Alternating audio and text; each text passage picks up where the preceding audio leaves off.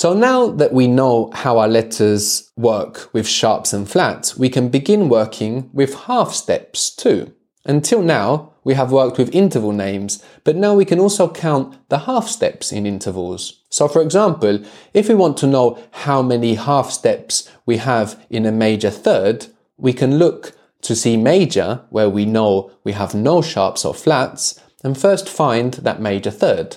So what is the major third from C? E. E.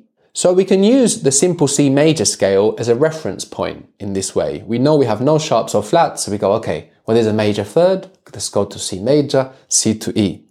Now we can identify how many half steps a major third has. Now that we know from B to C and E to F, we have only a half step. Looking from C to E, you can tell me how many half steps a major third has. 5. When you're counting the half steps, you're not counting letters like before, you're counting the actual spaces. 4. So we have C to C sharp, 1, C sharp to D, 2, D to D sharp, 3, D sharp to E, 4. So the major third has 4 half steps, which means the minor third has 3. 3. We know we were lowering notes a half step to find the minor third. So the minor third has 3 half steps. So is D to F a major or a minor third? 1, 2, 3. Minor. Minor. So whichever way is simpler for you. Now you can count in half steps, or you can check in the case of the minor third, am I crossing a small space or not? And here we are between E and F, no? When we go from D to F. So we have a minor third, 3 half steps. How about B to D? Is that a minor third or a major third? Major. How did you work it out? Counting the half steps. And how many did you count? 1, 2, 3. I counted 4. Yeah, so three half steps minor. Well done. So we just saw that B to D is a minor third. So the major third from B is? D sharp.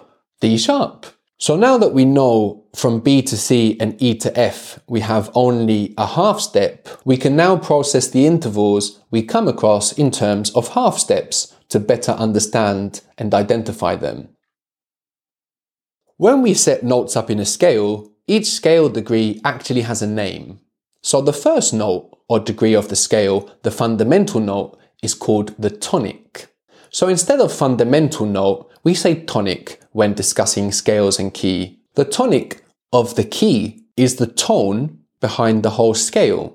That's where tonic comes from, tone. It's the note or the tone that offers the key to understanding the remaining notes in the scale. So the word tonic comes from tone. This is the tone of which the scale is a mere elaboration. So what is the tonic in C major? C. C. And in C minor? C. Good. C. And the tonic note in D major? D. D, of course. So the first degree of the scale is called the tonic. It's the tone that birthed the other tones, the beginning, the note whose existence causes the other note's existence. The tonic created the scale simply by multiplying itself, just like the number 1 does when we count. The second note of the scale is called the supertonic. So supertonic means above the tonic. Super as in supernatural, beyond natural, or superar in Spanish, to get over. It's beyond or over the tonic. So what is the supertonic of C major? So D. D. We know C major and A minor have no sharps or flats. So there's no guesswork here, just counting. What interval does a supertonic represent? It's a new one, but you can name it. If the supertonic of C major is D, what interval do we have there? Remember, there's 2 parts. There's a part for number and a part for quality. Could it be a first? We include the letter we start on. So how many letters do we have? So just C to D is just 1. What is the perfect fifth of A? E. And how many letters are those? 5. So it's 2 second, major second. A major second. D is from C's overtones and it's not perfect, so it's major. C to D is a major second. How many half steps does a major second have? 1, 2. 2. We have C sharp or D flat, no, between C and D. So we have 2 half steps. So if the major second means 2 half steps, what is the supertonic of B major? So the major second represents 2 half steps. So what is the major second of B? What is the supertonic of B major? C sharp. C sharp. B to C, we have only a half step. So the supertonic of B major is C sharp. Well done. So when we think about music in cardinal numbers, 1 and its double, 2 represent the octave, and then we scale down the remaining numbers to fit between them. The supertonic comes in at 1.125, which, if we continue to double, we eventually find the number 9. This means the number 9 corresponds to which musical interval? Which interval is the musical manifestation of number 9? What interval does the supertonic give us? Major second. Major second. So 9 represents the supertonic, or the major second. Now, being able to perceive the supertonic as 9 allows us to see so very clearly something that somebody would generally need much more musical training to spot. So there's something special about number 9, no? What is it? You can divide by 3. Bravo! It's divisible by 3, no? 3 fits into 9 3 times. What interval did number 3 represent? Third, major third. When we were looking at our cardinal numbers, no? And scaling them down, you can half it, you can half 3 and bring it between 1 and 2, if you don't remember. Perfect fifth. The perfect fifth. So 3 represents the perfect fifth. So what is 9 to 3 in general terms? So if we say 3 is a note, what is 9 to 3? Overtone. Brilliant. What overtone? So double would be 6, so it's the perfect fifth, 1.5. So 9 is the perfect fifth of 3. This means that the supertonic is the perfect fifth of the perfect fifth. So thinking in terms of cardinal numbers helps us see this very clearly, whereas we need to be much more familiar with what note pairs give us what intervals to spot it. Of course, we can much more readily spot such relationships between numbers rather than letters.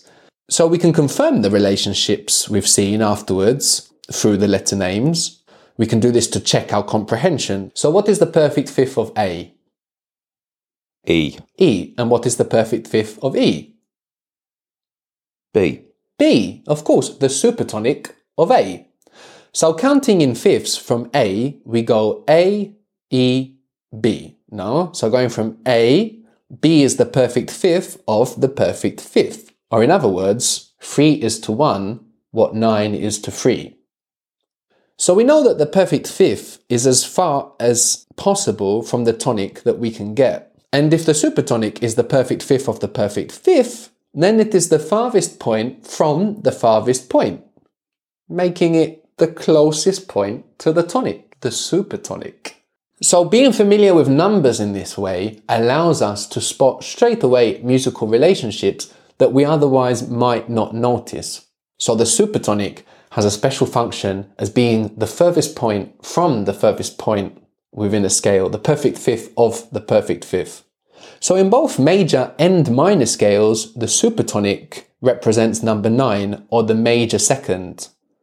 It may be for this reason that the major second is the only major interval in both major and minor scales. The rest of the major intervals become minor for the minor scale. Again, we see the insistent importance of the perfect fifth, the divine interval. Even the perfect fifth of the perfect fifth is so important it is major in both major and minor scales. So before, when I explained how we don't include number 13 in our major scales representation of counting, because if we did, we would have a diminished fifth within the scale, it is actually with the supertonic or the major second that this diminished fifth would occur if we included number 13. Between the supertonic and where number 13 would come in, scaled down a half step above the perfect fifth. It doesn't, because we don't include number 13 in the major scale. Fascinatingly, what has in English become Friday the 13th, in Spain or Greece, for example, is Tuesday the 13th. In Italy, the fabled day of bad luck is Friday the 17th. It looks like the English might be a bastard mix of the two European dates, because the European unlucky days seem to represent the diminished fifth. There are 7 days, as there are 7 degrees of a scale, and so if Tuesday represents the 2nd degree of the scale, the supertonic, then of course we find the diminished fifth in Tuesday the 13th.